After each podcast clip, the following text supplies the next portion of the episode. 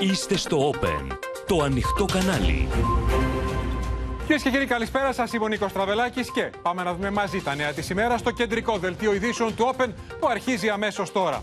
Απευθεία συνδέσεις με τη Μαρία Ζαχαράκη στην Κωνσταντινούπολη και τη Γεωργία Γαρατζιώτη στην Άγκυρα για τις αυριανές τουρκικές εκλογές. Εκτός ορίων η σύγκρουση Ερντογάν και Λιτζδάρογλου. Αυτοδυναμία οι τρίτες κάλπες διαμηνύουν στελέχη της Νέας Δημοκρατίας. Αποκλείουν συνεργασία με Πασόκ ή άλλα κόμματα. Ποιου βγάζει μπροστά ο Τσίπρα σε περιοδίες και μέσα ενημέρωσης. Για λογοκρισία και στα ελληνικό δόγμα μιλά ο Σκέρτσος. Ο Καστανίδης επιτίθεται στον Ανδρουλάκη επειδή πήρε την έδρα της Θεσσαλονίκης και τον άφησε εκτός Βουλής. Συμβολική επιλογή, απαντάει η Χαριλάου Τρικούπη. Κεραυνή ιερώνυμου για τα σενάρια που συνδέουν κληρικούς με στήριξη στο κόμμα Νίκη. Ηφαίστειο το Κόσοβο μετά τις δημοτικές εκλογές. Στέλνει στρατό στα σύνορα η Σερβία.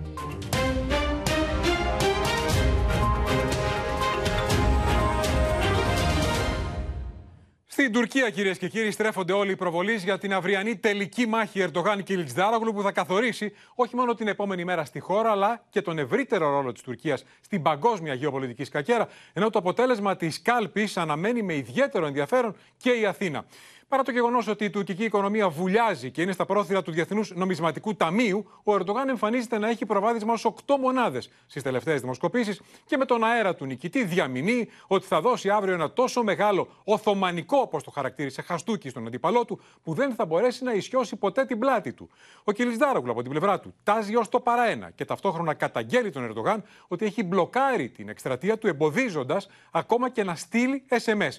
Πάμε να συνδεθούμε με τη Μαρία Ζαχαράκη στην Κωνσταντινούπολη Κωνσταντινούπολη και την απεσταλμένη του Open στην Άγκυρα, τη Γεωργία Γαρατζιώτη. Έχετε πολλές και ενδιαφέρουσες πληροφορίες, κλίμα εξελίξεων τελευταίων λεπτών. Πρώτα όμως, κυρίες και κύριοι, να δούμε το ρεπορτάζ.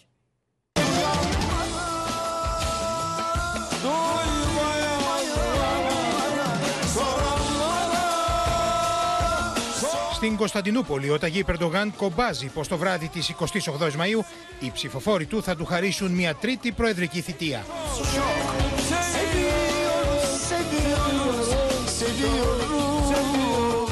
Onun için pazar günü buna öyle bir ders vermeliyiz ki öyle bir Osmanlı şamarı atmalıyız ki bir daha belini doğrultamamalı.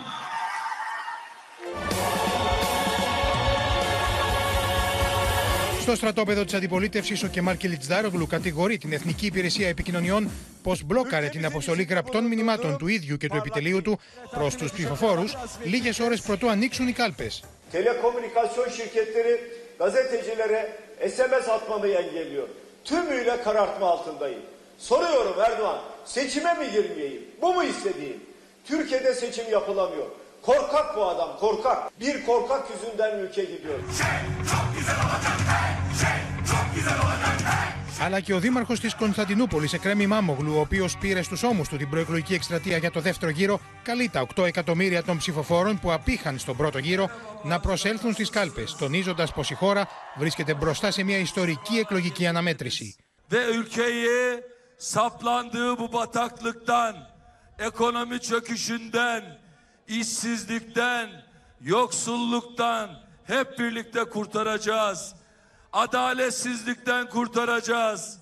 Ya da cennet vatanımızı, bu güzel milletimizi göz göre göre bir girdabın içinde oradan oraya ne yazık ki savrulmasını seyredeceğiz. Sandığa gidip oyumuzu kullanacak ve Erdoğan kardeşinize birinci turda olduğu gibi bu destekle beraber inşallah 323'ün Ο Κιλιτζδάρογλου χρειάζεται τη στήριξη του φιλοκουρδικού κόμματος και για δεύτερη φορά μέσα στο τελευταίο 24ωρο ο φυλακισμένος πρώην πρόεδρος του Χαντεπέ, Ελαχατίν Τεμιτά, καλεί τους Κούρδους να ψηφίσουν τον υποψήφιο της αντιπολίτευσης. Αύριο ίσως δεν έρθει το τέλος του κόσμου, αλλά μπορεί να έρθει το τέλος της δημοκρατίας και της οικονομίας. Αύριο ίσως δεν έρθει η συντέλεια, αλλά μπορεί να είναι οι τελευταίες εκλογές στην Τουρκία. Μην αφήσετε τη χώρα στην τύχη της, αδέλφια μου. Ψηφίστε τον Κιλιτζδάρογλου. Α ανασάνει η Τουρκία. İşte Kandil talimatı Bay Bay Kemal nereden alıyor? Kandil'den alıyor. Bu teröristlerden alıyor.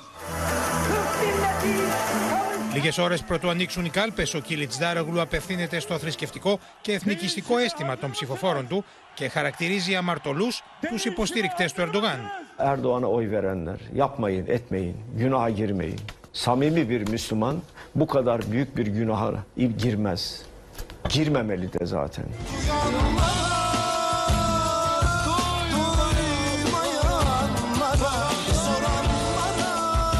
Αν και οι τελευταίες δημοσκοπήσεις δείχνουν νικητή των εκλογών των Ερντογάν, εκείνος βρίσκεται σε εγρήγορση για να μην πιαστεί στον ύπνο. Όπως στη διακαναλική συνέντευξη, όπου φάνηκε να μην μπορεί να κρατήσει ανοιχτά τα μάτια του, με το σκηνοθέτη να δίνει εντολή να αλλάξει γρήγορα το πλάνο.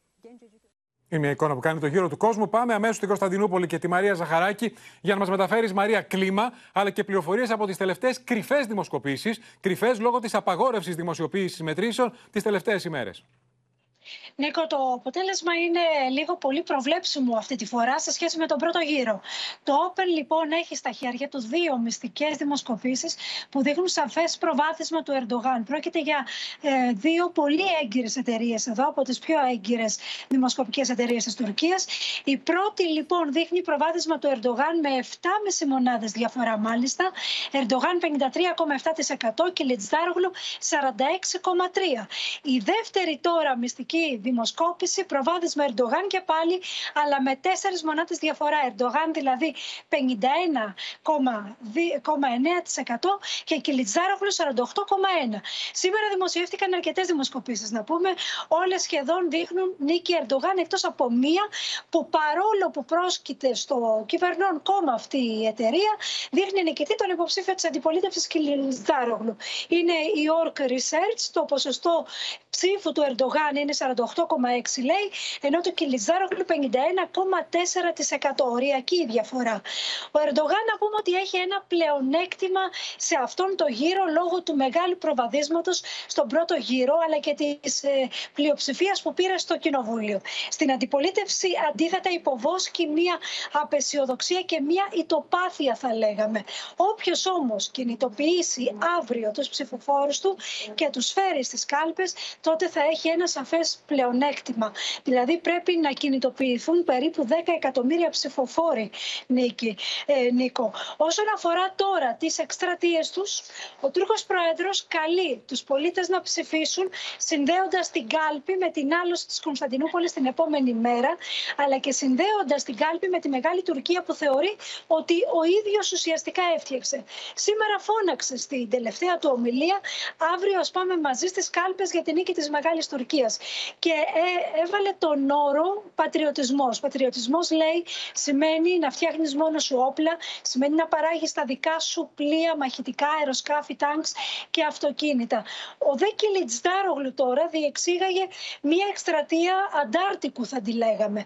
Έγινε πιο εθνικιστής μέσα σε αυτές τις δύο εβδομάδες, χτύπησε τη γροθιά του στο τραπέζι, έκανε μηνύσεις, ύψωσε τη φωνή του και κατήγγειλε για τα πάντα ουσιαστικά Μάλιστα. την κυβέρνηση. Άρα. Με αυτό το κλίμα λοιπόν πηγαίνουμε τώρα στις εκλογές αύριο. Με τον Ερντογάν να κατεβαίνει ως το απόλυτο φαβορή, ήταν λίγο πάνω από 49% στον πρώτο γύρο. Έχει και την υποστήριξη του Ογάν που είχε πάρει 5,2% και αυτό είναι ατού. Μας έλεγες για τα όπλα. Ο Ερντογάν στο παραένα παρουσιάζει μετά το Ανατολού το ελικοπτεροφόρο, το οποίο πια είναι επισκέψιμο. Το Καν το μαχητικό, τον πύραυλο Ταϊφούν που εκτόξευσε για δεύτερη φορά και ένα υποβρύχιο. Είναι η νέα δύναμη της Τουρκίας. Τα που βλέπουμε. υποβρύχια συστήματα.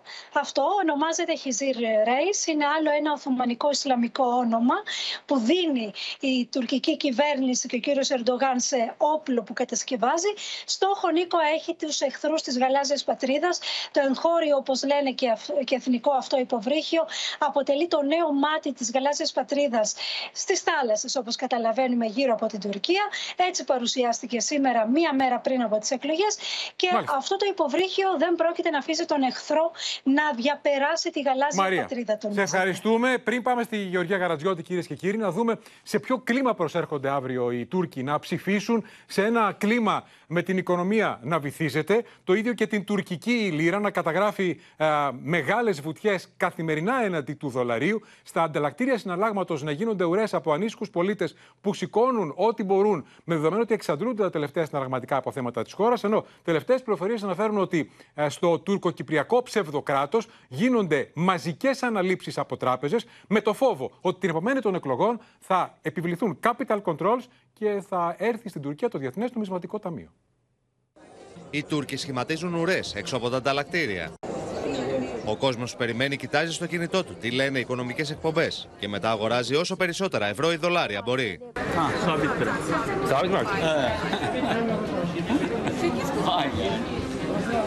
Με τη λίρα σε ιστορικό χαμηλό, οι πολίτες προσπαθούν να διασφαλίσουν μια κάποια αξία για τις καταθέσεις τους, καθώς το τουρκικό νόμισμα υποχωρεί μέρα με τη μέρα. Πριν από δύο χρόνια αγόραζαν ένα δολάριο με 8,5 λίρες και πλέον χρειάζονται 20. Dövizi alacak. Seçimden sonra bozulacak. Η κυβέρνηση επέβαλε περιορισμούς στις αναλήψεις στις αρχές της εβδομάδας που τους πήρε πίσω στη συνέχεια. Ωστόσο, το φάντασμα το capital control συνεχίζει να πλανάται πάνω από τη χώρα. Ήδη οι τράπεζες δεν δίνουν πάνω από 300 ευρώ ή δολάρια. Ενώ το απόθεμα σε ξένο νόμισμα της Κεντρικής Τράπεζας έχει μειωθεί από 9,8 δισεκατομμύρια σε 3,9 δισεκατομμύρια δολάρια μέσα σε τρεις μήνες. Ekonomik kriz gerçekten e, hani alarm zilleri çalıyor falan da diyemeyeceğim artık. Onun da ötesine geçti. Bankalar ödeme yapmıyorlar mesela. Bankalara bankaya gittiğiniz zaman işte ben paramı çekeceğim dediğin zaman sen daha önce ayırtmış mıydın diye bir yanıt e, alıyorsunuz. Η κυβέρνηση Ερντογάν επιμένει απτόητη στην ανορθόδοξη οικονομική πολιτική και συνεχίζει να μοιράζει χρήμα, εξαγγέλλοντας και νέα αύξηση του κατώτατου μισθού από τα 455 δολάρια που πήγε τον Ιανουάριο σε 500 δολάρια τον Ιούλιο. paranın alım gücünü, reel fiyatlardaki değişim aralığını onları belirleyip ona göre şey yapıyoruz ama yurttaşlarımızın aklında kalsın diye ben 500 dolar η ακατάσχετη παροχολογία τροφοδοτεί και άλλο τον θηριώδη και την ακρίβεια. Turkey's economy is deeply troubled. Sky-high inflation has είναι to a cost of living crisis where people can afford less and less. Ωστόσο, ο Ερντογάν κάνει δεν καταλαβαίνει και την εικόνα μιας άλλης Τουρκίας. Γκδά φιάτλαρνα γελίντζε, που νοκτώρα τα μάρκετλερδικοί φιάτλαρδα, δεν γίνεται düşüş başladı. Bakın şimdi Tarımda bir domates, özellikle. patates vesaire fiyatlar Bu iktidarın size fakirlikten başka vereceği hiçbir şey kalmamıştır. Ο Τούρκος πρόεδρος παραδέχτηκε ότι μέχρι στιγμής η κατάρρευση έχει αποφευθεί από τις ενέσεις ρευστότητας των χωρών του κόλπου και της Ρωσίας. Οι ειδικοί αναλυτές εκτιμούν όμως πως η χώρα δεν θα αποφύγει το Διεθνές Νομισματικό Ταμείο, ανεξάρτητα από το ποιος θα κερδίσει τις εκλογές. Στην Άγκυρα τώρα και στην- στην απεσταλμένη του Open Γεωργία Καρατζιώτη για να δούμε το κλίμα εκεί. Γεωργία, καλησπέρα από την Αθήνα. Είναι το προπύργιο του Κιλισδάρογλου και 15 μέρες πριν μα είχε μεταφέρει ένα πανηγυρικό κλίμα. Σήμερα Ένα πανηγυρικό και ενθουσιώδες κλίμα πριν από δύο εβδομάδες, Νίκο, αλλά αυτή τη φορά το κλίμα στην Άγκυρα είναι βαρύ. Δεν υπάρχει κανένας ενθουσιασμός και οι ψηφοφόροι του Κιλιστάρογλου είναι απογοητευμένοι. Υπάρχει πάρα πολύ μεγάλη απογοήτευση και γενικότερα δεν υπάρχει ενθουσιασμός στον κόσμο για τις αυριανές εκλογές. Δεν υπάρχει, θα έλεγα, κανένα ενδιαφέρον. Τώρα, πηγές του Τσέχαπέ που μιλούσα, του Κεμαλικού κόμματος, μου έλεγαν ότι μετά το πρώτο μούδιασμα ρίχτηκαν ξανά στη μάχη, καθώς ελπίζουν ότι έστω και την τελευταία στιγμή θα μπορέσουν να κάνουν την ανατροπή. Πιστεύουν ότι ακόμα και αύριο, ακόμα και την ημέρα που θα πάει να ψηφίσει ο Κεμάλ Κιλιτστάρογλου και θα μιλήσει ξανά στον κόσμο, θα καταφέρει να τραβήξει περισσότερο κόσμο να έρθει και να ψηφίσει έστω και την τελευταία στιγμή. Τώρα, ο Κεμάλ Κιλιτστάρογλου την τελευταία μέρα της εκστρατείας του Νίκο την πέρασε μαζί με γυναίκες με νοικοκυρές χαμηλού εισοδήματος, με πονεμένες γυναίκες, όπως είπε, που έχουν ζήσει α, τη φτώχεια, οι οποίες του έλεγαν ότι Βλέπουμε δεν έχουν παππούς εικόνες. για να Είναι φορέσουν, εικόνες που βλέπουμε ότι εμείς, πολλές Γεωργία, που φορές μας δεν έστειλες. έχουν έτσι, ε, του έλεγαν ότι πολλές φορές δεν έχουν να ταΐσουν τα παιδιά τους και το- δεν γνωρίζουν πώς είναι η ρόδινη ζωή. Με τον Κεμάλ Κιλιτστάρογλου, τον ηγέτη του της Ενωμένης Αντιπολίτευσης, να απαντάει με στόμφο ότι οι νοικοκυρές, αυτές οι γυναίκες υπονεμένες, πρέπει να έχουν δικαίωμα στη σύνταξη αν έρθει στην εξουσία ο Κιλιτστάρογλου. Ότι αυτός δεν θα ζει στα παλάτια να αναλάβει, αν αναλάβει την εξουσία Νίκο, ότι θα ζει όπως εκείνοι, όπως οι απλοί πολίτες. Και την ίδια ώρα έταζε στους άνδρες δωρεάν αγώνες στη δημόσια τηλεόραση για να σταματήσουν να πληρώνουν συνδρομητική τηλεόραση βλέποντας αγώνες. Νίκο. Για να δούμε λοιπόν τι θα βγάλουν οι κάλπες. Αύριο τέτοια ώρα θα έχουμε μια πολύ καλή εικόνα των αποτελεσμάτων. Να σε ευχαριστήσουμε και σε ένα Γεωργία Γαρατζιώτη και πάμε να δούμε κυρίες και κύριοι το ρεπορτάζ που μας έστειλε νωρίτερα. Η Γεωργία μίλησε με Τούρκους πολίτες για την αυριανή τελική μάχη Ερντογάν και Λισδάρογλου. Recep Tayyip Από τις μεγαλειώδεις συγκεντρώσεις και τον παλμό πριν από τις εκλογές της 14ης Μαΐου, στη μουδιασμένη καθημερινότητα της τουρκικής πρωτεύουσας. Στην Άγκυρα, λίγες ώρες πριν ανοίξουν οι κάλπες, ελάχιστα πράγματα θυμίζουν την ακραία πόλωση πριν από τον πρώτο γύρο των εκλογών. Υπάρχει μεγάλη απογοήτευση από τους ψηφοφόρους του Κεμάλ Κιλιτστάρογλου. Σε πολλές περιοχές, μάλιστα, έχουν αφαιρεθεί μέχρι και τα σημαίακια και οι αφήσεις. Σε ένα από τα προπήρια των Κεμαλικών, ο Κιλιτστάρογλου επικράτησε με μικρή διαφορά στον πρώτο γύρο. Υπάρχουν ωστόσο ακόμη υποστηρικτές του, οι οποίοι δεν πιστεύουν ότι θα νικήσει και στις επαναληπτικές εκλογέ. Περισσότερε από 191.000 κάλπε θα ανοίξουν αύριο στι 8 το πρωί σε όλη τη χώρα. Οι Τούρκοι πολίτε πάντω, μιλώντα στην κάμερα του Open, δεν δίστασαν να αποκαλύψουν ποιον θα ψηφίσουν. Kesinlikle Erdoğan kazanacağına inanıyorum. Erdoğan kazanacak. E, deprem bölgesinde de zaten e, daha çok bütün çoğunluk e, Erdoğan'a verdi. Of course Erdogan because uh, Turkish leader.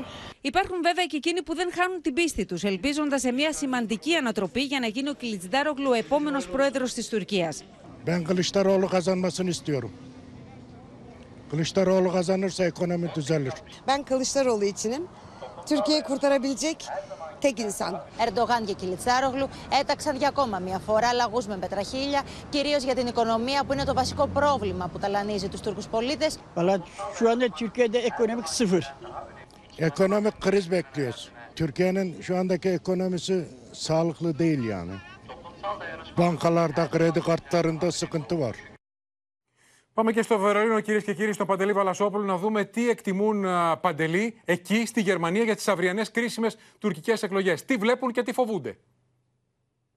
Ναι, καλησπέρα Νίκο. Να πούμε ότι βλέπουν μία στροφή του εθνικισμού και από τον Κιλιτζάρογλου και από τον Ερντογκάν σε αυτή την τελευταία περίοδο πριν τις εκλογές. Νίκησε δηλαδή στην Τουρκία ο εθνικισμός. Και ο Κιλιτζάρογλου, όπως λένε εδώ οι εφημερίδες, βγήκε από δεξιά στον Ερντογκάν, ενισχύοντας και αυτός τις εθνικιστικές κορώνες, πράγμα βέβαια που πρέπει να ανησυχεί ιδιαίτερα την Ελλάδα, ακόμα και αν νικήσει και ο Κιλιτζάρογλου, και να πούμε, Νίκο, ότι υπάρχει ένα βασικό θέμα το οποίο πιέζει ο Κιλιτζάρογλου. Είναι οι εκατομμύρια πρόσφυγες από τη Συρία, ε, τους οποίους απειλεί, όπως λέει, να διώξει. Α, επίσης, να σου πω και κάτι άλλο. Αυτό ακριβώς ανέφερα στον Γερμανό καγκελάριο προχθές που είχε συνάντηση με τον πρόεδρο της Κύπρου. Τον ρώτησα, τους ρώτησα και τους δύο. Η Τουρκία έχει γύρει δεξιά, πάει προς τον εθνικισμό. Όποιος και να νικήσει, ανησυχείτε, τι πιστεύετε ότι μπορεί να γίνει; Ο Γερμανός καγκελάριος μου είπε, δεν ήθελε βέβαια να αναμειχθεί στις εκλογές, μου είπε ότι τα προβλήματα μεταξύ Ελλάδας και Τουρκίας μπορούν να λυθούν μόνο με διάλογο και στα πλαίσια του διεθνούς δικαίου. Το διεθνές δίκαιο είναι αυτό που θα προτάξουν. Ακόμα και αν νικήσει ο Ερντογκάν, αλλά και στην απίθανη περίπτωση που νικήσει ο Κιλιτζάρογλου, που κι αυτός ακούσαμε να είναι αρκετά εθνικιστής και να προσπαθεί να ξεπεράσει ακόμα και τον Ερντογκάν. Νίκο. Να σε ευχαριστήσουμε, Παντελή Βαλασόπουλε. Το Open, κυρίες και κύριοι, αύριο, λίγο μετά τις 6.30, σε μια έκτακτη εκπομπή, θα μεταδίδει λεπτό προς λεπτό με τη Μαρία Ζαχαράκη από την Κωνσταντινούπολη, την Γεωργία Γαρατζιώτη από την Άγκυρα, τους ανταποκριτέ μας. Εδώ στο στούντιο θα είμαστε μαζί με τον Σωτήρη Δανέζη, πολιτικούς, ειδικούς, τα αποτελέσματα, ε, όλες τις εξελίξεις, πρώτες αντιδράσεις, πρώτες δηλώσεις των δύο μονομάχων Ερντογάν και Κιλισδάραγλου και βεβαίως θα τα αναλύσουμε για να δούμε τι σημαίνει το αυριανό αποτέλεσμα της κάλπης για την Τουρκία, για τις ελληνοτουρκικές σχέσεις και για τον υπόλοιπο κόσμο. Επιστρέφουμε εδώ τώρα, κυρίες και κύριοι. Πάμε στις ελληνικές εκλογές της 25η Ιουνίου, το δεύτερο και τελικό γύρο. Εξελίξεις πριν από λίγα λεπτά. Η Κουμουνδούρου, ο ΣΥΡΙΖΑ, ανακοίνωσε τα ονόματα της νέας εκλογικής επιτροπής, με την οποία ο Αλέξης Τσίπρας φιλοδοξεί να δώσει άλλον αέρα στη μάχη του ΣΥΡΙΖΑ στις δεύτερες κάλπες. Θα δούμε αμέσως μετά ζωντανά ποιοι στελεχώνουν τη νέα επιτροπή. Πρώτα να παρακολουθήσουμε το ρεπορτάζ, αλλά και τις αντιδράσεις που προκαλεί η απόφαση του ΣΥΡΙΖΑ να βάζει την υπογραφή της Οικουμουνδούρου, δηλαδή να εγκρίνει στην πραγματικότητα ποιοι θα την εκπροσωπούν στα μέσα ενημέρωσης.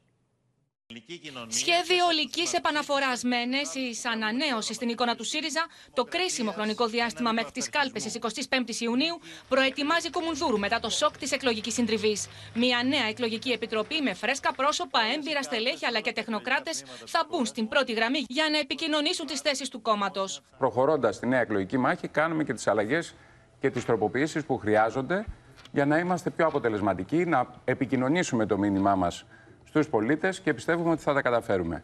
Αυτό έχει να κάνει και με στρατηγική, και με αφήγημα πολιτικό και με Τι πρόσωπα. Ύστερα από τα φάλτσα τα οποία στήχησαν στις 21 Μαου, η προεκλογική task force του Αλέξη Τσίπρα φαίνεται να αποτελείται από την Εφη Αξιόγλου, τον Άσο Ηλιόπουλο, τον Αλέξη Χαρίτσι, τον Ευκλήδη Τσακαλώτο, τον Δημήτρη Τζανακόπουλο, τον Κώστα Ζαχαριάδη, τον Διονύση Ντεμπονέρα, τη Διάνα Βουτυράκου, τον Βαγγέλη Αποστολάκη, την Κατερίνα Νοτοπούλου αλλά και την Πόπη Τσαπανίδου, προκειμένου να παρουσιάσουν το πρόγραμμα του ΣΥΡΙΖΑ στα μέσα ενημέρωσης.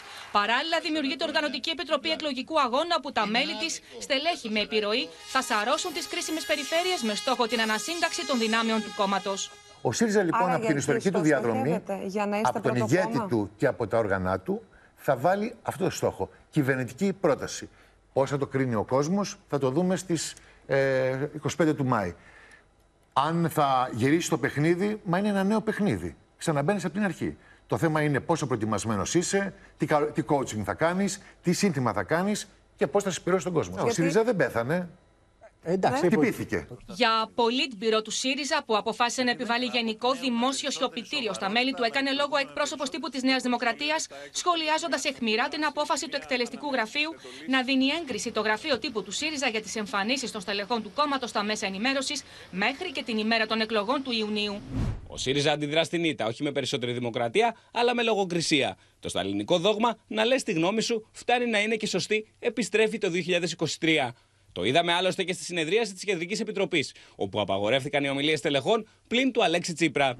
Η Νέα Δημοκρατία δια του εκπροσώπου της κυρίου Σκέρτσου δεν μπορεί να κρύψει την ενόχλησή της που σε αυτή την εκλογική αναμέτρηση ο ΣΥΡΙΖΑ θα προσέλθει συντεταγμένος και αξιόπιστος στα μέσα μαζικής ενημέρωσης και δεν θα της δώσει πλέον άλλες αφορμές για χιδαία διαστρέβλωση των θέσεών του. Αυτή η εκλογική αναμέτρηση θα είναι διαφορετική από την προηγούμενη. Α το έχουν υπόψη τους. Λοιπόν, επί του πιεστηρίου Κάτια Φωτιάδου έχει στα χέρια της τα ονόματα της νέας εκλογικής επιτροπής που μόλις ανακοίνωσε η Κουμουνδούρο ΣΥΡΙΖΑ, Κάτια. Συναντάμε πρόσωπα έκπληξη αλλά και νέα γενιά στελεχών στη σύνθεση της νέας εκλογικής επιτροπής του ΣΥΡΙΖΑ, η οποία θα αναλάβει τον, την προώθηση των ε, προγραμματικών θέσεων του ΣΥΡΙΖΑ προς την κοινωνία, εκεί που θεωρούν ότι απέτυχε ο ΣΥΡΙΖΑ και εκεί που οφείλεται η συντριπτική του ήττα. Πάμε να Όχι τα στο δούμε. πρόγραμμα, αλλά στον τρόπο που επικοινωνήθηκε προς τους πολίτες. Έτσι λοιπόν συναντάμε τον ε, Γιώργο Χου- Χουλιαράκη, ο οποίος ανήκει στο, στην ομάδα Think Tank, τη, τη συμβουλευτική ομάδα που είναι πάντα δίπλα στον Αλέξη Τσίπρα, την Αθηνά Λινού, τη λοιμοξιολόγο, η οποία διέπρεψε στην περιφέρεια στην οποία κατέβηκε, τη, ε, όνομα από τα νέα στελέχη Διάννα Βουτυράκου, ο Διονύσης Τεμπονέρας, ο γιος του Νίκου Τεμπονέρα, α, ο Αλέξης, ο, συγγνώμη, ο Δημήτρης Λυρίτσης, ο εργατολόγος στα θέματα των κόκκινων δανείων, από τα παλιά στελέχη, ο Αλέξης Χαρίτσης, η Κατερίνα Νοτοπούλου και η Έφη Αξιόγλου, ενώ συναντάμε και ονόματα που μπορούμε να πούμε ότι είναι οι νέοι βουλευτές, το νέο αίμα, όπως η Ράνια Θρασκιά, ο Γιώργος Καραμέρος, η Ράνια Σβίγκου όμως, η Ποπίτσα Πανίδου, ο Αλέξης Χαρίτσης, ο Κώστας Ζαχαριάδης, ο Νικόλας Φαραντούρης, ε, η, Αθη... η- ο, συγγνώμη, η Τζέννη Λιβαδάρου, Ο Ευάγγελος επίσης, Αποστολάκης. ο Ευάγγελος Αποστολάκης, όπως είδαμε και προηγουμένως στο βίντεο, ενώ βλέπουμε να απουσιάζουν κάποια προβεβλημένα στελέχη και βαριά ονόματα, όπως του Νίκου Παπά, του Δημήτρη Τζανακόπουλου, της Ρένας Δούρου, όπως ενημερωθήκαμε αυτά Νάσου τα Ηλιόπουλου. στελέχη. Ο- Του Νάσου Ηλιόπουλου, βεβαίως. Αυτά λοιπόν τα πρόσωπα, αυτά τα προβεβλημένα στελέχη του ΣΥΡΙΖΑ ανήκουν στην Οργανωτική Επιτροπή του Εκλογικού Αγώνα. Πράγμα που σημαίνει στην Επιτροπή η οποία θα σαρώσει τις εκλογικές περιφέρειες του ΣΥΡΙΖΑ, ιδίως εκείνες τι οποίες κατέγραψε χαμηλά ποσοστά, προκειμένου να επικοινωνήσουν και να παρουσιάσουν το πρόγραμμα του κόμματος εν ώψη της κρίσιμης κάλπης της 25η Ιουνίου. Πάντως βλέπουμε κάτι ότι στην πρώτη γραμμή είναι στελέχη νέα, στελέχη που δεν ήταν μέχρι τώρα ε, πολύ συχνά, δεν είχαν έντονη ε, παρουσία ε, και λείπουν προβεβλημένα και ιστορικά και κορυφαία στελέχη του ΣΥΡΙΖΑ, ε, τα οποία, όπως μας λες, θα, είναι στις, πε- θα οργώνουν τις περιφέρειες, αλλά δεν ξέρω κατά πόσο θα τα βλέπουμε μπροστά. Και εδώ περνάμε στο άλλο θέμα, δηλαδή το γεγονός ότι ο ΣΥΡΙΖΑ α, θα βάζει την υπογραφή του πλέον για το ποιοι θα τον εκπροσωπούν στις συζητήσεις στα μέσα ενημέρωσης. Αυτό σημαίνει ότι α, μπορεί να μην δούμε καθόλου κάποια στελέχη ιστορικά και κορυφαία που βλέπαμε ως τώρα. Διότι η Κουμουνδούρου θα υποδεικνύει αυτά που είδαμε τώρα. Σύμφωνα με την απόφαση του εκτελεστικού γραφείου του ΣΥΡΙΖΑ, το γραφείο τύπου του κόμματος θα επικυρώνει τις εμφανίσεις συγκεκριμένων στελεχών, αυτό που μόλις σας ανέφερα, στα μέσα μαζικής ενημέρωσης. Και για ποιο λόγο, γιατί θέλουν να αποφύγουν τα, το, το, αυτά που είχαμε το περασμένο χρονικό διάστημα, που κάποια στελέχη, ενδεικτικά και τρανταχτά, του Γιώργου Κατρούγκαλου και της Θεανός Φωτίου, πέρασαν το μήνυμα θολό προς τους πολίτες και στην κοινωνία. Αυτά τα φάλτσα θέλουν να τα αποφύγουν από την Κουμουνδούρου και γι' αυτό βγάζουν μπροστά στην πρώτη γραμμή τα συγκεκριμένα ονόματα που σας ανέφερα, προκειμένου να προβάλλουν, να παρουσιάσουν προς την κοινωνία και τους πολίτες πρόσωπα τα οποία θα απαντήσουν στα φλέγοντα ζητήματα της κοινωνίας και όχι στο Μάλιστα. τι ε, συναντήσαμε την προηγούμενη προεκλογική περίοδο. Αυτές είναι οι ανακοινώσεις τώρα. Το ρεπορτάζ συνεχίζεται. Προφανώς θα επανέλθουμε να δούμε αν θα υπάρξουν ε, αντιδράσεις. Να σε ευχαριστήσουμε, Κάτια Φωτιάδου. Πάμε τώρα από τον ΣΥΡΙΖΑ στην ε, Νέα Δημοκρατία με τον αέρα της σαρωτικής νίκης και το προβάδισμα σχεδόν 21 μονάδων. Ήρθατε στη μάχη του δεύτερου γύρου. Ο Κυριάκος Μητσοτάκης ξεκίνησε ήδη από χθες τις περιοδίες του στο Μοσχάτο. Μια περιοχή, όπως είπαμε, συμβολική ε, αξία. Ενώ στέλνει το μήνυμα και ο, ο ίδιος και τα στελέχη του ότι το στίχημα, το δίλημα της δεύτερης κάλπης είναι αυτοδυναμία ή τρίτες εκλογές. Αποκλείοντας συνεργασία με το Πασόκ και με οποιοδήποτε κόμμα δεξιά της Νέας Δημοκρατίας. Από εδώ ξεκίνησα την πολιτική μου διαδρομή το 2003. Οπότε το Μοσχάτο είναι πολύ βολικό. Το σύνθημα εκκίνηση της νέας προεκλογικής περίοδου έδωσε ο Κυριάκο Μητσοτάκης, που ξεκίνησε χθες τις περιοδίες του από το Μοσχάτο, στέλνοντας το μήνυμα ότι δεν πρέπει να υπάρξει κανένας εφησυχασμός. υπάρχει αντίπαλο. Ο Κυριάκο Μητσοτάκης περπάτησε στην κεντρική πλατεία του Μοσχάτου, συνοδευόμενος από στελέχη και βουλευτές, μίλησε με πολίτες ενώ δεν παρέλειψε να αστιευτεί και με τους δημοσιογράφους.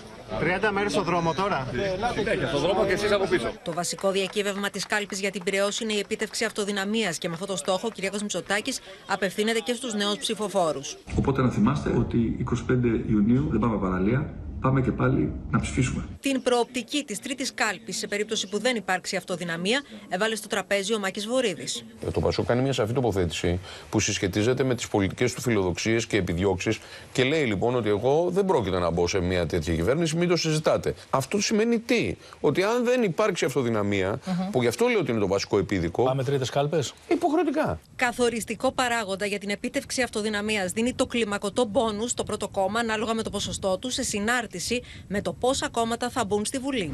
Με ποσοστό 25%. Το μπόνους στο πρώτο κόμμα είναι 20 έδρες, ενώ οι υπόλοιπες 280 κατανέμονται αναλογικά ανάμεσα στα κόμματα που μπήκαν στη Βουλή. Για κάθε επιπλέον 0,5% το μπόνους αυξάνεται κατά μία έδρα με ανώτατο όριο τι 30 έδρες. Επομένως, το ανώτατο όριο των 50 έδρων μπόνους μπορεί να λάβει το πρώτο κόμμα με ποσοστό 40%. Την ίδια ώρα, ο πύχης της αυτοδυναμίας χαμηλώνει όσο ψηλώνει το άθροισμα των κομμάτων που θα βρεθούν εκτός Βουλής. Ενδεικτικά, με πεντακομματική Βουλή, η αυτοδυναμία εξασφαλίζεται με ποσοστό περί το 37,5%, με εξακομματική ο πύχης ανεβαίνει γύρω στο 38,4% και με επτακομματική Βουλή στο 39,3%. Τη συζήτηση για την επόμενη μέρα, σε περίπτωση μιας αυτοδυναμίας, τροφοδοτεί και το αφήγημα του Πασόκ που αποκλείει τη συγκυβέρνηση με τη Νέα Δημοκρατία. Ο κύριος Μητσοτάκης πριν από 15 μέρες είπε στην προεκλογική περίοδο των εκλογών της 21ης Μαΐου ότι εγώ με το Πασόκ του Ανδρουλάκη δεν έχω τίποτα κοινό. Και αυτό είναι κάτι το οποίο του το επιστρέφουμε. Δεν έχουμε κάτι κοινό. Αυτό που είναι το διακύβευμα των εκλογών της 25ης Ιουνίου είναι το εξής. Είτε αυτοδύναμη κυβέρνηση της Νέας Δημοκρατίας με πρωθυπουργό τον Κυριάκο Μητσοτάκη, είτε κυβερνησία. Με ορίζοντα τις 25 Ιουνίου, ο υπηρεσιακός πρωθυπουργός Γιάννης Σαρμάς έδωσε το πρωί τις οδηγίες στους υπηρεσιακούς υπουργούς, καλώντας τους να εντοπίσουν τους κινδύνους στον τομέα ευθύνης τους. Χρειάζεται και ένα σύστημα αποτροπής ή μετριασμού των κινδύνων. Βέβαια, έχω στο μυαλό μου το τραγικό δυστύχημα στα Τέμπη, που είναι καθαρή περίπτωση ε, διαχείρισης κινδύνου ή μη διαχείρισης ε, κινδύνου. Πάμε Στέλλα Παμιχαήλ. Καταλαβαίνουμε, Στέλλα, ότι οδεύει προς δεύτερες κάλπες στη Νέα Δημοκρατία με το βλέμμα όχι μόνο στο δικό της ποσοστό, αλλά και στο πόσα κόμματα θα μπουν στη Βουλή και τι ποσοστό ε, θα έχουν συνολικά τα κόμματα εκτός Βουλής. Γιατί όσο πιο μικρό είναι, τόσο πιο πολύ δυσκολεύει η αυτοδυναμία. Και όλα αυτά, φαντάζομαι, θα είναι τα μηνύματα που θα στείλει αύριο και στους βουλευτές του ο κ. Μητσοτάκης τέτοια ώρα στην κοινοβουλευτική ομάδα.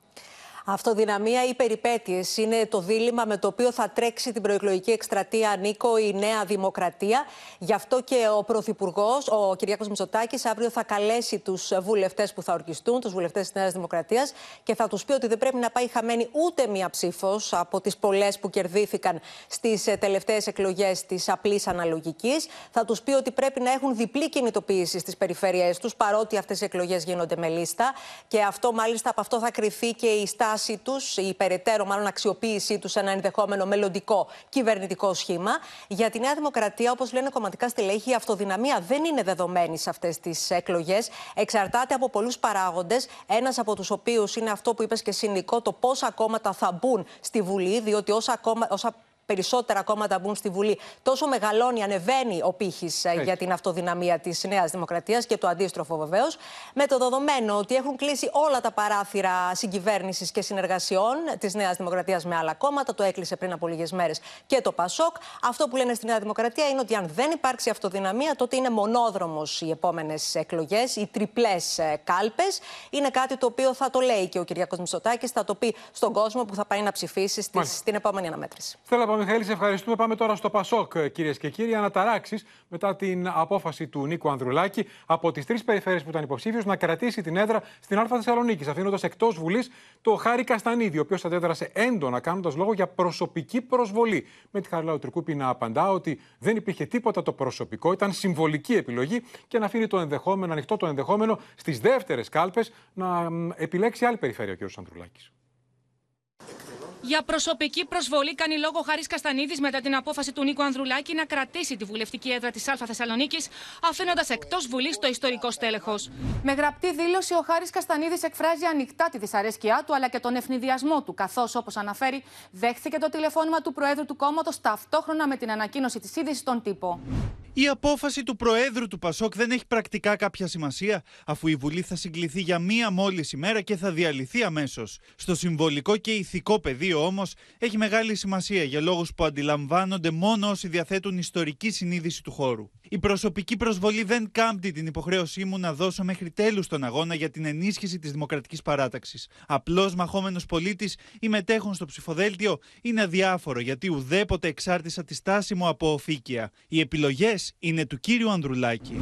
Δεν υφίσταται προσωπικό ζήτημα με τον Χάρη Καστανίδη. Η απόφαση ελήφθη για λόγους συμβολικούς, στοχεύοντας αποκλειστικά στην ενίσχυση των ποσοστών του Πασόκ στην Κεντρική Μακεδονία και τη Θεσσαλονίκη. Η απόφαση αφορά μόνο στη Βουλή που θα ορκιστεί αύριο και θα διαλυθεί αμέσως, και όχι αυτήν που θα προκύψει στις εκλογές του Ιουνίου. Ο πρόεδρος του Πασόκ επιδιώκει δυναμική επανεκκίνηση του προεκλογικού αγώνα σε περιοχές όπου το κόμμα σημείωσε χαμηλές πτήσεις σε σχέση με τα πανελλαδικά ποσοστά του. Στην Α Θεσσαλονίκης, όπου είχε επιλέξει να είναι υποψήφιος μαζί με τον Χάρη Καστανίδη, το Πασόκ κατέγραψε ποσοστό 7,94%, μία από τις χειρότερες επιδόσεις του και βρέθηκε στην τέταρτη σειρά κατάταξης μετά την ελληνική λύση.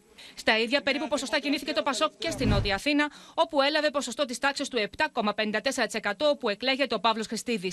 Ενώ στη γενέτειρα του Νικού Ανδρουλάκη, στο Ηράκλειο Κρήτης, που είχε επίσης επιλέξει ως εκλογική περιφέρεια, με το υψηλό ποσοστό 21,81%, εκλέγονται η Ελένη Βατσινά και ο Φραγκίσκος Παρασύρης, στελέχη από τη νεότερη γενιά. Ευχαριστώ η Χάρη Λαοτρικούπη πάντως επιμένει ότι ο αρχηγός του Πασόκ ενδέχεται να κατέβει στις προσεχείς εκλογές σε τρεις άλλες εκλογικές περιφέρειες, απόφαση στην οποία θα καταλήξει όταν θα πρέπει να καταθέσει στον Άριο Πάγο τη λίστα με τους υποψήφιους βουλευτές πανελλαδικά.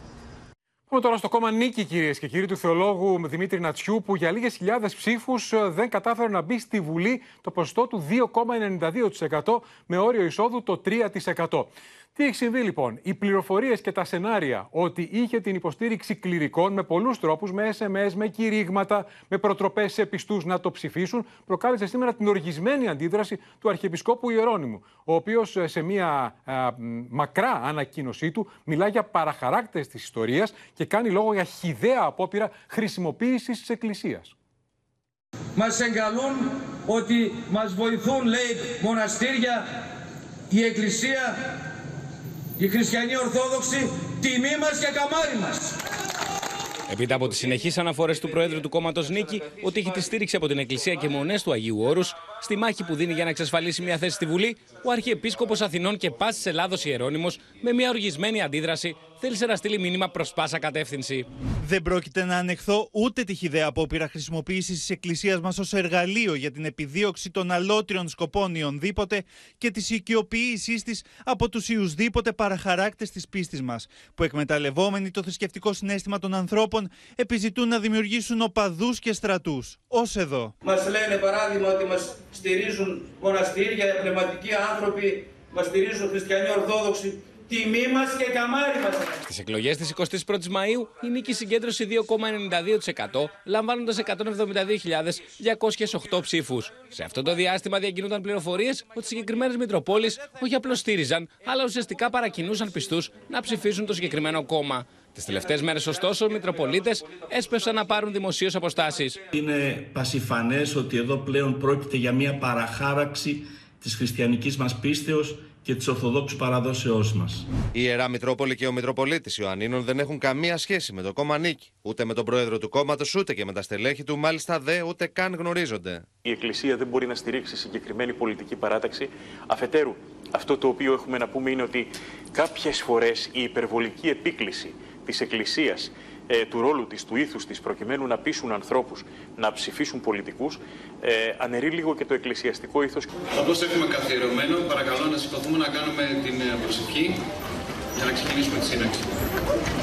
Σε 20 περιοχές το κόμμα νίκης συγκέντρωσε ποσοστά μεγαλύτερα από τον πανελλαδικό μέσο όρο και οι 13 εξ αυτών είναι στη Βόρεια Ελλάδα. Στην Πιερία, από όπου κατάγεται ο πρόεδρος του κόμματος Δημήτρης Νατσιό, έφτασε το 7,46%. Στην Πέλα το 6,13%, ενώ στις περιφέρειες Β' Θεσσαλονίκης, Χαλκιδικής, Δράμας και Κυλκής ξεπέρασε το 5%. Πάμε τώρα κυρίες και κύριοι στο μέτωπο της οικονομίας με το ράλι στα τρόφιμα, στις τιμές του τροφίμων να συνεχίζεται. Αυτό που είναι εκτός ελέγχου είναι οι τιμές των φρούτων. Όπως θα δούμε στο ρεπορτάζ, οι αυξήσεις σε σχέση με πέρσι την ίδια περίοδο ξεπερνούν το 100%. Θα δούμε κεράσια που είναι πάνω από 12 ευρώ το κιλό. Βέβαια είναι πρόημα. Οι παραγωγοί λένε ότι αυτό οφείλεται πρώτον στις συνεχείς βροχοπτώσεις και δεύτερον στη μεγάλη αύξηση του κόστους. Δυστυχώς η βροχοπτώση δεν μας άφησε να παράγουμε αυτό το φρούτο. Σκισμένα ροδάκινα, Τεράστιες οι καταστροφές εισοδιέ με τα ροδάκινα της συμμαθίας. Υπάρχει μεγάλη ζημιά. Εκατοντάδες στρέμματα με κερασοκαλλιέργειες κατεστραμμένες από το χαλάζι στην Αριδαία. Οι τιμές των εποχικών φρούτων έφτασαν στα ύψη από τις παρατεταμένες βροχές και τις γαλαζοπτώσεις του τελευταίου διαστήματος. Το πλήγμα για τους υδροκαλλιεργητές είναι τεράστιο. Αν τυχόν συνεχίσει αυτό το κακό που βρέχει εδώ ασταμάτητα 20 μέρες, θα συνεχίσει και το κακό με τις τιμές. Στην άνοδο των τιμών των φρούτων, σημαντικό ρόλο έπαιξαν και αυξήσεις σε ενέργεια, φυτοφάρμακα, λιπάσματα αλλά και απουσία εργατών γης. Είναι πάρα πολύ ακριβά τα φρούτα. Δεν μπορούμε να τα μαζέψουμε τα φρούτα. Δεν, τα νέα τα παιδιά δεν πάνε στις δουλειές. Τα φάρμακα ανεβήκαν, τα πετρέλαια ανεβήκαν. Δεν πρέπει να ανέβουν και οι τιμές στα κεράσια και εκεί στα περίκουκα. Στη λαϊκή αγορά οι τιμές στα πρώιμα φρούτα εποχής έχουν σχεδόν διπλασιαστεί. Για παράδειγμα, τα κεράσια πέρσι πολλούνταν 1,5 ευρώ το κιλό, τώρα έχουν φτάσει στα 3 ευρώ το κιλό. Ανάλογη αύξηση και στα καίσια, ενώ στα πεπόνια που πέρσι πολλούνταν στα 70 λεπτά το κιλό, τώρα τα βρίσκεις έως και 2 ευρώ το κιλό. Οι τιμές των φρούτων στα σούπερ μάρκετ και στα οποροπολία έχουν γίνει ακόμη πιο απλησίαστε. Για παράδειγμα, τα κεράσια βέρεια πολλούνται 12,80 ευρώ το κιλό, τα κεράσια νάουσα στα 4,90 ευρώ, τα βερίκοκα από 3,80 έως και 6,40 ευρώ το κιλό. Τα κεράσια είναι απλησίαστα αυτή την εποχή, ας πούμε, λίγο πιο μετά. Τα βερίκοκα έτσι και έτσι. Οι παραγωγοί ελπίζουν στη βελτίωση των καιρικών συνθήκων τον Ιούνιο, ώστε να περισσώσουν τις όψιμες ποικιλίε φρούτων και να καταφέρουν να μειώσουν τις τιμές των προϊόντων τους στο ράφι. Και είναι μαζί μας στο στούντιο Στέφανος Σίσκο για να δούμε, Στέφανε, καλησπέρα, γιατί επικαλούνται και την αύξηση του κόστους παραγωγής. Τι γίνεται με το κόστος της ενέργειας; Το οποίο αποκλιμακώνεται συνεχώς. Το φυσικό αέριο βρίσκεται σε χαμηλό περίπου δύο ετών. Έχουμε επιστρέψει δηλαδή στα προενεργειακής κρίσης επίπεδα. Όπως θα δούμε στο διάγραμμά μας, το φυσικό αέριο βρίσκεται σήμερα στα 24 ευρώ τη Μεγαβατόρα, όπως βλέπουμε εδώ. Από πότε είχαμε να δούμε τέτοια τιμή, όπως βλέπουμε στην αρχή του διαγράμματος, από το Σεπτέμβριο του 2021. Δύο χρόνια πριν. Πολύ πριν το πόλεμο. Ακολούθησε ενεργειακή κρίση πόλεμο στην Ουκρανία. Είδαμε πέρσι το καλοκαίρι τιμές πάνω από τα 300 ευρώ. Από φέτος, από την αρχή του χρόνου, άρχισε να αποκλιμακώνεται πάρα πολύ το φυσικό αέριο. Τελευταία φορά που το είδαμε πάνω από τα 50 ευρώ ήταν ε, τον περασμένο Απρίλιο και φτάσαμε, όπως είπαμε σήμερα, στα 24 ευρώ. Έκλεισε χθες ο δείκτης στο χρηματιστήριο του φυσικού αερίου. Γιατί συμβαίνει αυτό; Ένας εκ των βασικών λόγων είναι ο ήπιος χειμώνας. Βοήθησε την Ευρώπη να μην κάψει πολύ φυσικό αέριο και πλέον τα αποθέματα είναι πάρα πολύ ψηλά. Ενώ έχει αρχίσει να τις ξαναγεμίζει τις αποθήκες ήδη από πάρα πολύ νωρίς. Και σήμερα είμαστε στο 67% πληρότητα. Όπως πέφτει το φυσικό αέριο, έτσι ακολουθεί και το, και το ρεύμα. Τουλάχιστον μέχρι στιγμής στη χονδρική. Βλέπουμε ο μέσος όρος Απριλίου ήταν στα 120 ευρώ, μέσος όρος Μαΐου 108 ευρώ, κοντά στα 100 ευρώ είχε κλείσει. Ο τελευταίος μήνας που έκλεισε κοντά στα 100 ευρώ ήταν ο Ιούλιος του 2021. Και έχουμε τις τελευταίες μέρες πάρα πολύ χαμηλές τιμές. Σήμερα 67, αύριο 50. Μπορεί την Κυριακή να είναι χαμηλή η ζήτηση, αλλά είναι ενδεικτικό του πόσο χαμηλά κινείται πλέον και η χονδρική. Ένα πρώτο κύμα ε, αποκλιμάκωση έχει περάσει ήδη στους λογαριασμούς. Το θα σε ρωτούσα, αν το βλέπουμε στους λογαριασμούς αυτό. Το είδαμε τους τελευταίους δύο μήνες που δεν χρειάστηκαν υψηλές επιδοτήσεις. Περιμένουν οι δικοί της αγοράς, αν παραμείνει έτσι το αέριο, που δεν υπάρχει αυτή τη στιγμή, δεν φαίνεται, δεν διαφαίνεται κάποιος λόγος για να έχουμε μια ε, εκ, νέου, ε, ε εκ νέου ένα άλμα στο φυσικό ναι, αέριο. Ναι ότι θα παραμείνει πολύ χαμηλά το φυσικό αέριο και θα περάσει και ένα δεύτερο κύμα αποκλιμάκωσης στους λογαριασμούς ρεύματος. Οπότε δεν αποκλείεται να περάσουμε μετά από δύο χρόνια ένα καλοκαίρι με φυσιολογικές τουλάχιστον. Μακάρι, Στέφανε, και το φθινόπωρο, διότι αυτό ήταν η βασική αιτία τροφοδότησης των συνεχών ανατιμήσεων σε βασικά προϊόντα και υπηρεσίες του πληθωρισμού, δηλαδή και των αυξήσεων των επιτοκίων. Κατ' επέκταση, να σε ευχαριστήσουμε, ο Στέφανος Σίσκο. Πάμε τώρα, κυρίες και κύριοι, στα μέτωπα του πολέμου στην Ουκρανία, καθώς τις τελευταίες ώρες έχουν προκαλέσει ανησυχία οι ισχυρισμοί του Κιέβου ότι η Ρωσία ετοιμάζει, ετοιμάζεται να σκηνοθετήσει πυρηνικό ατύχημα στη Ζαπορίζια. Με τη Ρωσία να απαντά πριν από λίγο, κάνοντας λόγο για ουκρανικά χτυπήματα κοντά στη Ζαπορίζια, κοντά στον πυρηνικό αντιδραστήρα. Οι ρωσικές αρχές καταγγέλουν πως νέα χτυπήματα δέχθηκε το Μπεντιάνσκ, το οποίο βρίσκεται στην υπορωσικό έλεγχο Ζαπορίζια. Το Ουκρανικό Υπουργείο Άμυνα υποστηρίζει ότι η Ρωσία ετοιμάζει προβοκάτσια με σκηνοθετημένο σοβαρό ατύχημα στο μεγαλύτερο πυρηνικό σταθμό τη Ευρώπη στη Ζαπορίζια, προκειμένου να επιχειρήσει τη ματέωση τη Ουκρανική αντεπίθεση για την ανακατάληψη των προσαρτημένων εδαφών. Ми визначимося, коли це почнеться, для того, щоб досягти максимального результату на даному етапі ведення війни. Це може бути завтра, сьогодні, післязавтра або через тиждень. Було б дуже дивно, якщо б я публічно наголошував про дату проведення. Την ίδια ώρα, ρωσικά μέσα ενημέρωση μεταδίδουν πω στο Μπέλγκορο τη Ρωσία ένα άνθρωπο έχασε τη ζωή του και άλλοι δύο τραυματίστηκαν από πειρά του Ουκρανικού στρατού. Επιθέσει με drones φαίνεται να δέχθηκαν και δύο ρωσικέ πετρελαϊκέ εγκαταστάσει στην περιφέρεια Ψκόφ, κοντά στα σύνορα με τη Λευκορωσία, αλλά και στο Τβέρ, 180 χιλιόμετρα βορειοδυτικά τη Μόσχα. Όλα αυτά σχεδόν ένα 24ωρο μετά το βομβαρδισμό νοσοκομείου στον Τνίπρο, με τον απολογισμό των θυμάτων να αυξάνεται. Τουλάχιστον 32 είναι οι τραυματίε ανάμεσά του και παιδιά. Δύο άνθρωποι έχασαν τη ζωή του, ενώ ακόμη τρει αγνοούνται. Вікон нема в багатьох квартирах. От прибираємо, щоб ходити було можна як. Ο Ουκρανό πρόεδρο Ζελένσκι χαρακτηρίζει τη ρωσική επίθεση θηριωδία και διαμηνύει πω θα καταβληθεί κάθε δυνατή προσπάθεια προκειμένου να αυξηθούν τα συστήματα αεράμινα στην Ουκρανία. Суто звірство. Робимо все можливо, все неможливо, щоб пришвидшити постачання в Україну більшої кількості та якості систем ППО. Με αυτά τα λόγια, ο Τζο Μπάιντεν σχολίασε τη μεταφορά τακτικών ρωσικών πυρηνικών όπλων στη Λευκορωσία, που ξεκίνησε ήδη να υλοποιείται, σύμφωνα με τον Λουκασέγκο. Ανησυχία λοιπόν για τις εξελίξεις στα πολεμικά μέτωπα της Ουκρανίας. Ανησυχία και για την επικίνδυνη ανάφλεξη στο Κόσοβο μετά τις δημοτικές εκλογές και τους Σέρβους να πολιορκούν τα δημαρχία σε τέσσερις πόλεις μετά τις εκλογές τις οποίες έκαναν μποϊκοτάζ και εξελέγησαν αλβανόφωνοι. Η, το Βελιγράδι κατηγορεί το καθεστώς του Κωσόβου ότι επιχειρεί να καταλάβει τα δημαρχία και ο Σέρβος πρόεδρος στέλνει στρατό στα σύνορα, ενώ η Δύση ανησυχεί όλο και περισσότερο. Μένεται η ένταση στο βόρειο Κόσοβο. Σέρβοι πολίτες δημιουργούν κλειό γύρω από τις εισόδους των κτηρίων της τοπικής αυτοδιοίκησης, θέλοντας με αυτόν τον τρόπο να εμποδίσουν την είσοδο των νεοεκλεγέντων Αλβανόφωνων δημάρχων. Μέσα σε λίγα λεπτά, οι τέσσερις σερβόφωνες πόλεις του βόρειου Κωσόβου μετατρέπονται σε πεδίο μάχης. Οι Σέρβοι διαδηλωτές πετούν πέτρες εναντίον των αστυνομικών, καίνε αυτοκίνητα και περιπολικά. Η κοσοβαρική αστυνομική δύναμη προσπαθεί να αποθήσει το πλήθος χρησιμοποιώντας υδρατλίε.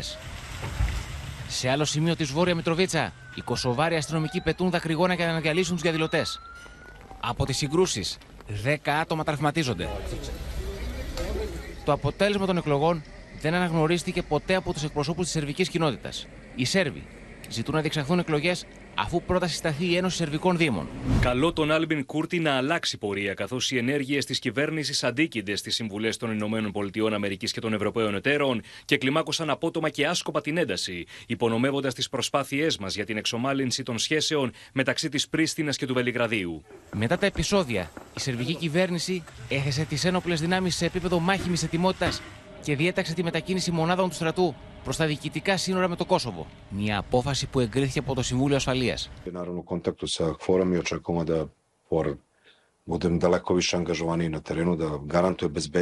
Την ίδια ώρα κλίμα αστάθειας επικρατεί στη Σερβία. Την παρέτησή του έθεσε από το κυβερνών κόμμα ο πρόεδρος της χώρας Αλεξάνδρ Βούιτσιτς. Στη θέση του, ο Σέρβος Υπουργός Άμυνας. Pred nama je težak period. Oko Kosova i Metohije verovatno najteži. Koliko od večeras. Η συγκέντρωση στο Βελιγράδι διοργανώθηκε για να αποτελέσει την απάντηση του Αλεξάνδρ Βούιτσιτς στις τρεις μαζικές διαδηλώσεις που οργανώθηκαν από την αντιπολίτευση τις τελευταίες δύο εβδομάδες. Επιστρέφουμε κυρίες και κύριοι στην ιστορική επικαιρότητα και πάμε στο Γιάννη Ζιάγα, ο οποίος θα μας ενημερώσει για ένα πρωτοφανές περιστατικό. Γιάννη, καλησπέρα. Μαθητής πυροβόλησε καθηγητής σε Λύκειο στον Οροπό στο διάλειμμα. Πώς έγινε αυτό; Ακριβώς, Νίκο. Όλα ξεκίνησαν το πρωί.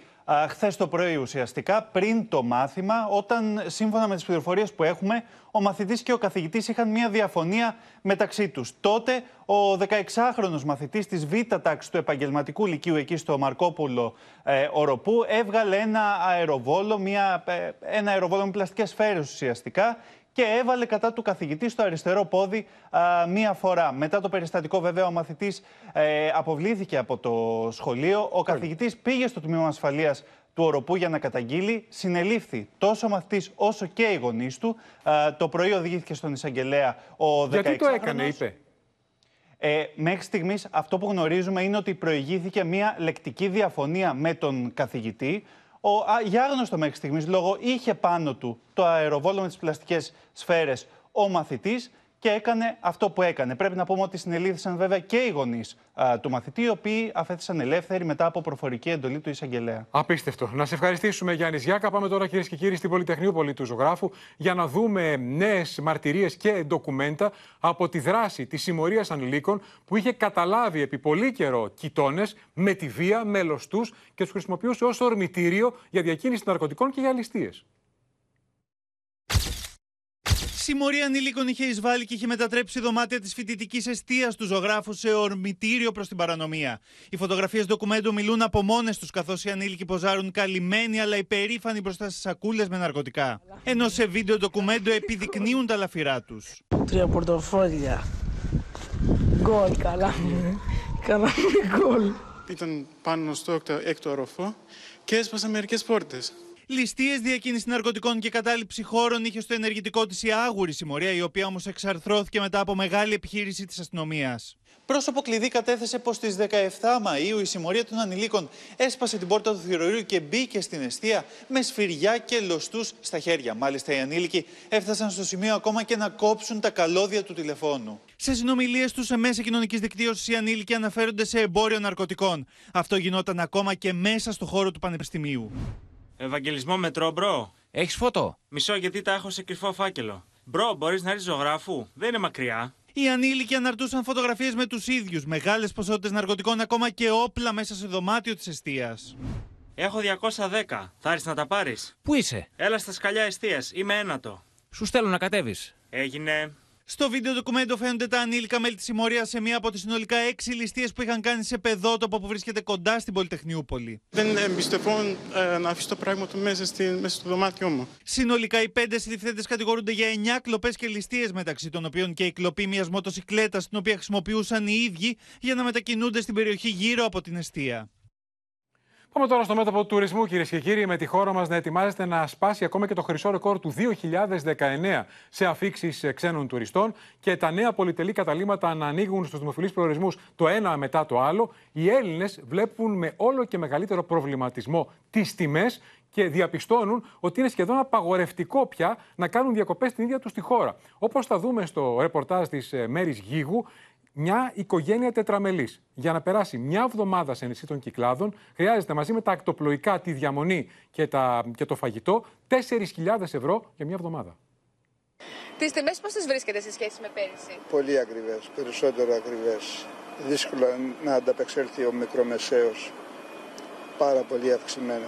Με τις αφήξεις από το εξωτερικό να είναι αυξημένες κατά 87% σε σχέση με πέρσι και τους ξένους επισκέπτες να προτιμούν τα ελληνικά νησιά για τις διακοπές τους, για την πλειονότητα των Ελλήνων ταξιδιωτών οι τιμές για διαμονή, μεταφορικά και διατροφή είναι απαγορευτικές. Οι περισσότεροι προγραμματίζουν λιγότερες ημέρες σε εξοχικά σπίτια φίλων και γνωστών για να περιορίσουν τα έξοδα.